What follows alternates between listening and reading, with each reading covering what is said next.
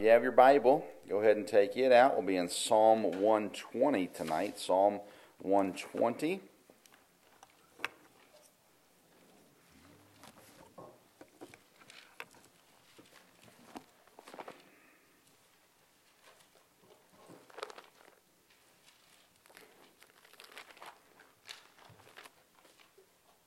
Hadn't moved my bookmarker yet. We went from Psalm 118 to Psalm 120. There's a few pages in between, in between those ones. All right, so Psalm 120 kind of kicks off um, a set of 15 psalms. Uh, they're known as, I guess, some different things. There's a little bit of uh, discussion about them as well. Uh, in these 15 psalms, most people call them the, the, a song of degrees. Not everybody agrees on what that means, uh, but nonetheless, it has that ascension idea of, of progress. And uh, so most, most think it has to do with the, uh, um, whether it be the annual uh, trek to Jerusalem, the festivals involved with it, all that kind of stuff as well. Uh, but either way, uh, obviously each psalm has its own purpose as well. So we'll look at Psalm 120, and then each psalm will kind of follow with this. David writes four of the next 15 Psalms, uh, pens it. Solomon has one of them, and then the rest of them, we, we're not sure who it was. You can take some guesses and probably be pretty close. But again, at the end of the day, the human author isn't the, the end of the world that you have to know. It's just kind of fun to know the context and the timing and things like that as well. But here we are in Psalm 120, and uh, we look at uh, a relatively short psalm, and, and a lot of these are. But it says in verse 1 In my distress I cried unto the Lord, and he heard me. Deliver my soul, O Lord, from lying lips and from a deceitful tongue. What shall be given unto thee, or what shall be done unto thee, thou false tongue? Sharp arrows of mighty with coals, uh, excuse me, of the mighty with coals of juniper. Woe is me that I sojourn in Mesech that I dwell in the tents of Kedar. My soul hath long dwelt with him that hateth peace. I am for peace, but when I speak, they are for war. So you kind of get an idea of a uh, of a human author going through some trial, right? And that's a lot of the Psalms, isn't it? We see uh, we see some Psalms that are prayer of uh, repentance. We see some that are a, a joyful peaceful, resting kind of psalm, going back to God and, and finding comfort there. Uh, but a lot of the psalms are, are someone going through some sort of tr- trouble, some sort of trial, and then we kind of see how they respond to it. And uh, you all know I'm a believer that uh, all Scripture is given by inspiration, that God inspired every single word of Scripture to us. I also believe that God inspired it in, in, the sense that it's penned for, for eternity for us to see. But I think that we, we see the prayers that God uh, has them write down later what their prayer was and gives it to us for us to see as well. So, the, and I'm saying that to say you see the human element in Scripture, not that any human had anything to do with us knowing about it, but you see people going through the same or similar struggles that we go through and you see the result of it, what, what, what happened as a result of how they handled it. And in Scripture, especially in the Psalms, a lot of times what we're seeing is the prayer of someone who, at, at least at this point, put confidence in God that He can get them through whatever trial they're going through. And God so graciously records it for us to have. Because a lot of times we sit in life and we go through trials and we go through troubles and if we had to go through it on our own, if we had to go through it without Scripture, we might be so discouraged to the point that we don't pray about it. But you look just in the Psalms alone, and you look at the prayers of those who put their confidence in God. And, and, and most of the Psalms, when we see this prayer to God, we see the result of the prayer as well, and not just the prayer itself. Um, if you go back, some of it you have to look through some history, right? But if you go back to the psalm where David is repenting of his sin with Bathsheba, and you know the outcome of the story of David because of the other areas of Scripture, but you can see the prayer that is prayed and the heart behind the prayer that is prayed, and it's given to us by God, I think, as, a, as an example for what He desires for our heart to be. Well, how do I know that? Well, because David is a man after God's own heart. So the prayers of David seem to, seem to produce the heart that God desires from us to have as well. And, and throughout the Psalms, I think not just the prayer of David, but I think the other prayers that we see, uh, we see a prayer for nations. Uh, the desire or the, the great need for a nation to be healed, and we see a prayer for nations. Hey, is that not applicable to us today? A prayer for nations? Sure, sure. We need to pray for our nation. Honestly, we sometimes lose this in our, in our patriotism. We need to pray for all nations, uh, not just our nation. Um, and I, I, lo- I, love being American. It's funny, the World Cup's going on right now. I personally despise the sport of soccer. Now, some of that is I grew up, my dad teaching me soccer was a Nazi sport, so you weren't allowed to like soccer. So, uh, so that's where it comes from. It comes, it comes honestly for me. Um, I don't, I don't watch soccer. I really don't pay attention to it. But when America's playing, I pay attention to at least who wins and what it means if they win or if they draw or if they lose, whatever from there. So I at least have an idea what's going on because it's America. It's like the Olympics. I don't like figure skating. I don't watch figure skating, but I know if an American won figure skating because I'm curious to know how's our country doing. All right, so we need to take that interest in our country and turn it into a spiritual interest in our country, right? Uh, how are we doing as a country? And we can look at it and go, not good, right? We can all assume that for sure. There are good things going on in our country too. And I think maybe sometimes we fail to, to remember that, which makes us even harder on and, and makes us think that we're in a worse situation than we're in. And I only say that to, again, compare America to other countries to understand hey, we've got freedoms and we've got the ability to do some things that we just haven't done because we've neglected it. We haven't taken advantage of our, of our opportunities and, and taken true aspect of our freedom. I'm way off topic already. That being said, don't forget about the other countries. God loves them too. God desires for them to have a heart towards Him also, and hence the reason we support missionaries.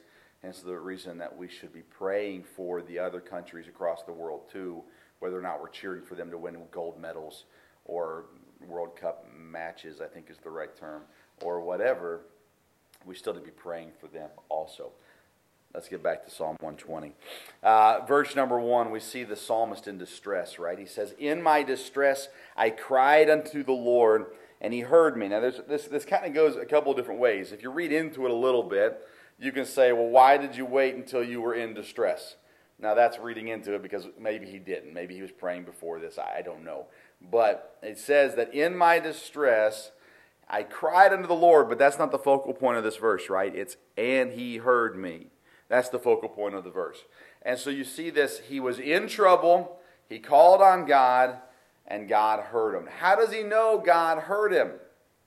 Well, the answer would be is because God delivered him. Now, that's not as clear in this specific verse, but he does tell us what he was praying for when God heard him.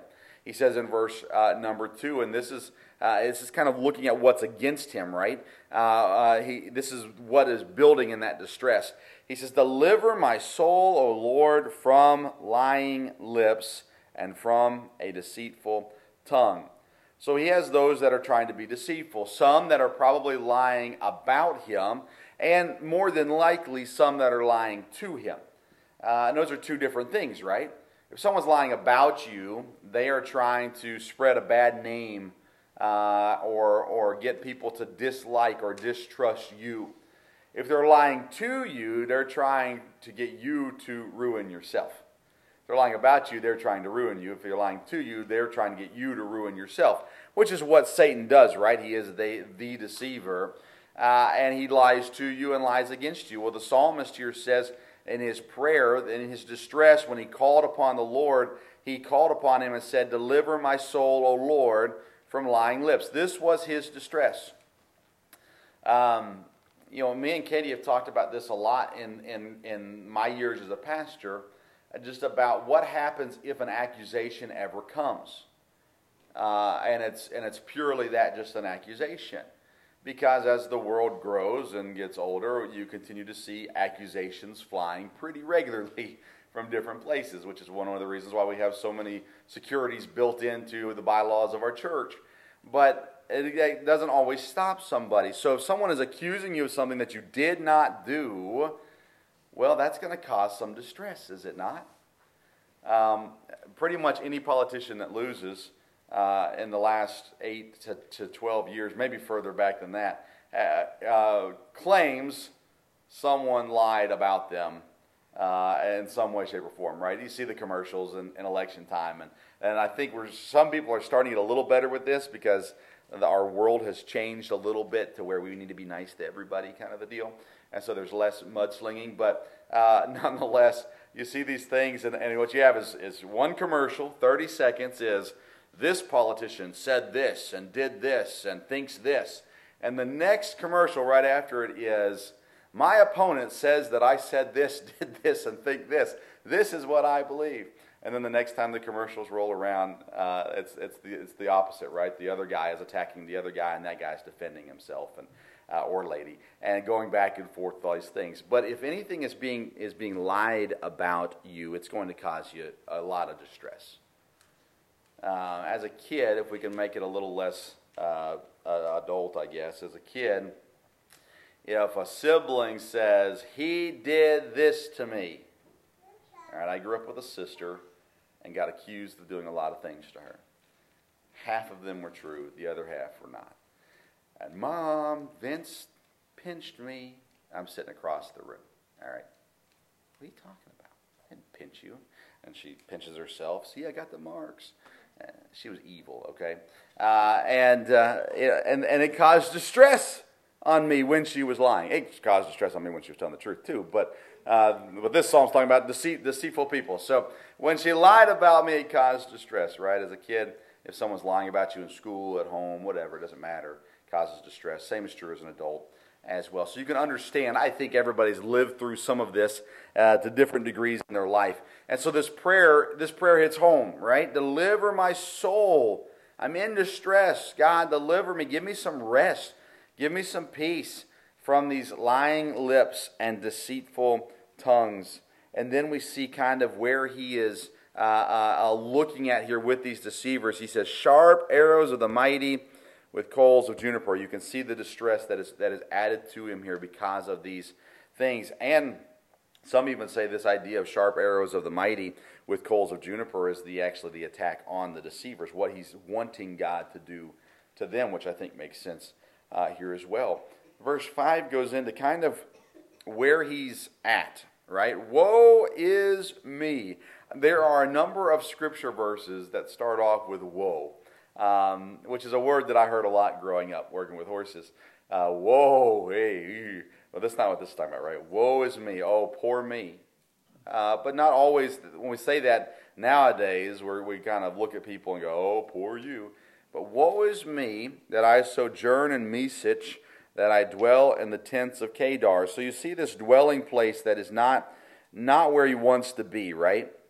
He's at a spot uh, here that he doesn't desire to be. Uh, it's, it's remote. It's the, the word tents there shows that idea of, of nothing established. Um, we see this when the children of Israel go into the promised land for a long time. They're journeying and they're going place to place, and they're going place to place, and then eventually, finally, uh, God says, split them up, send them, send them to their land, let them establish, let them create something, let them grow and, and build cities, and so on and so forth. So, this idea of a journeyman, uh, uh of not being a, a resident, uh, but actually just being a wanderer. And that's, that causes problems too for a lot of people.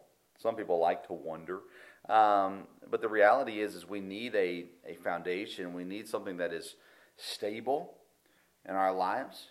And when there is no stability, comes more distress. So here the psalmist is looking at the situation that he's in. He's got those that are being deceitful, lying to him or about him.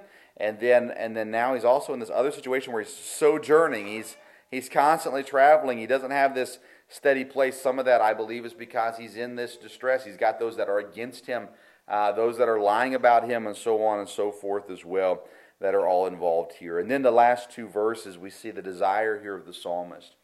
He says, My soul hath long dwelt with him that hateth peace.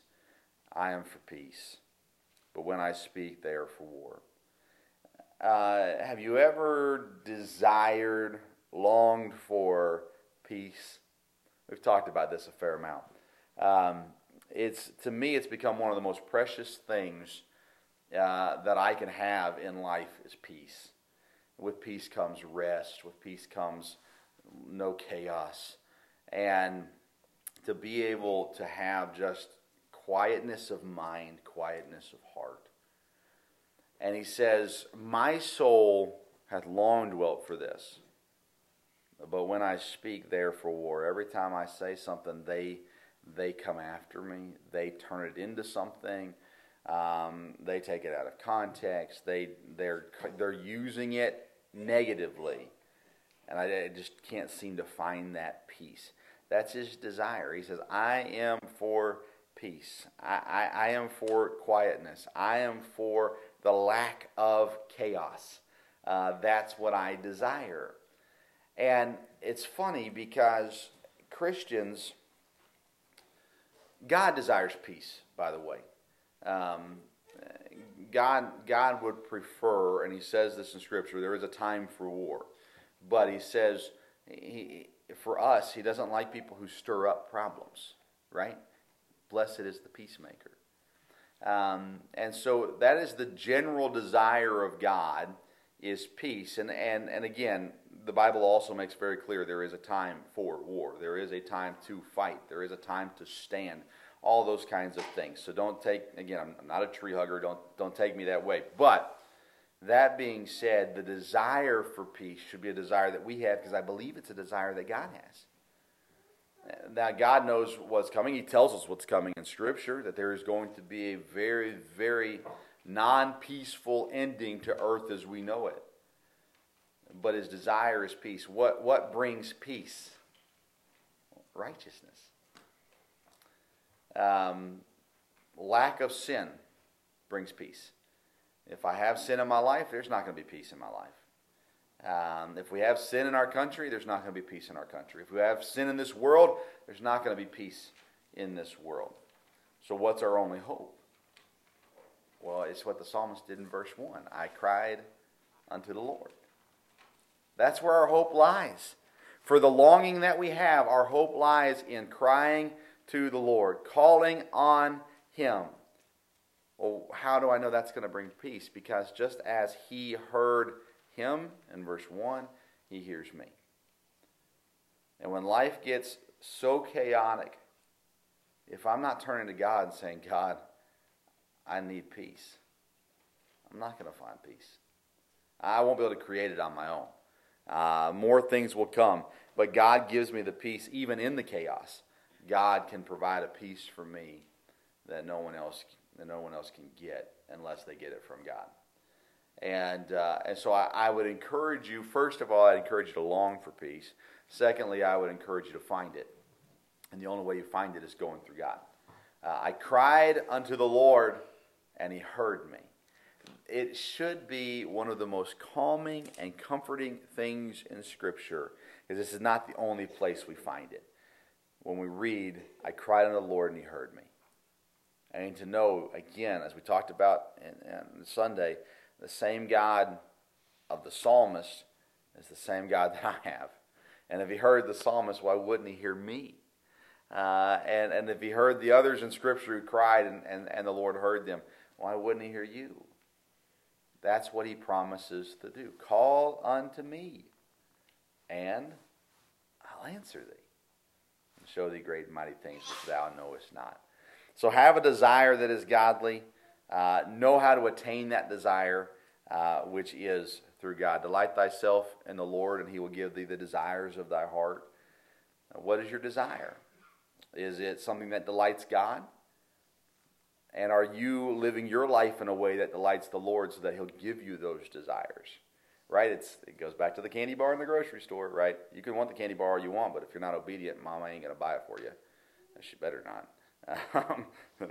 Because next time you'll get two candy bars. You know how that works. Um, so, uh, and God doesn't give us the candy bar unless we're obedient. And I know that's a childish thing, but I think we all understand it. All right. In your distress, call on the Lord. He will hear you. Let him know what the desire is. Have a desire that is something that God desires. Be for peace. Christmas, there are a lot of songs about peace, aren't there?